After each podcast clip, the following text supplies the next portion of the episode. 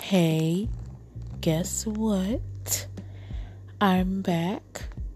Well, I never left anywhere, but the podcast, previously known as That Research Life, has taken a bit of a turn. As you can see, she is back. She got her nails done, she got her hair done. She is looking new and improved. So, expect a lot more content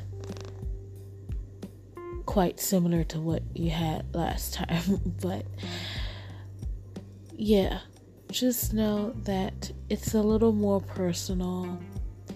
She decided to take a persona of her own. So enjoy.